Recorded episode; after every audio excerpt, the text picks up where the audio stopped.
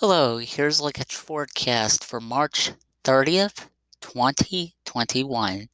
10% chance of showers and thunderstorms, mainly after 5 p.m., otherwise sunny, high near 75 degrees. For your Tuesday night, showers with thunderstorms also possible after 1 a.m. Some of the storms could be possibly heavy with some rainfall. Otherwise, your low will be in the mid 50s, about 56.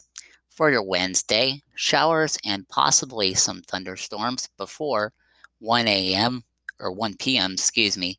Then a chance of showers and thunderstorms before 1 p.m. and 4 p.m. Then a chance of showers after 4 p.m with your high around 66 degrees. For your Wednesday night, 20% chance of showers before 10 a.m.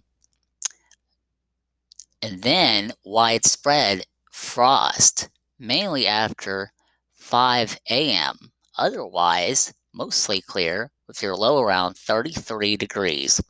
That is your latest forecast. Have a good day.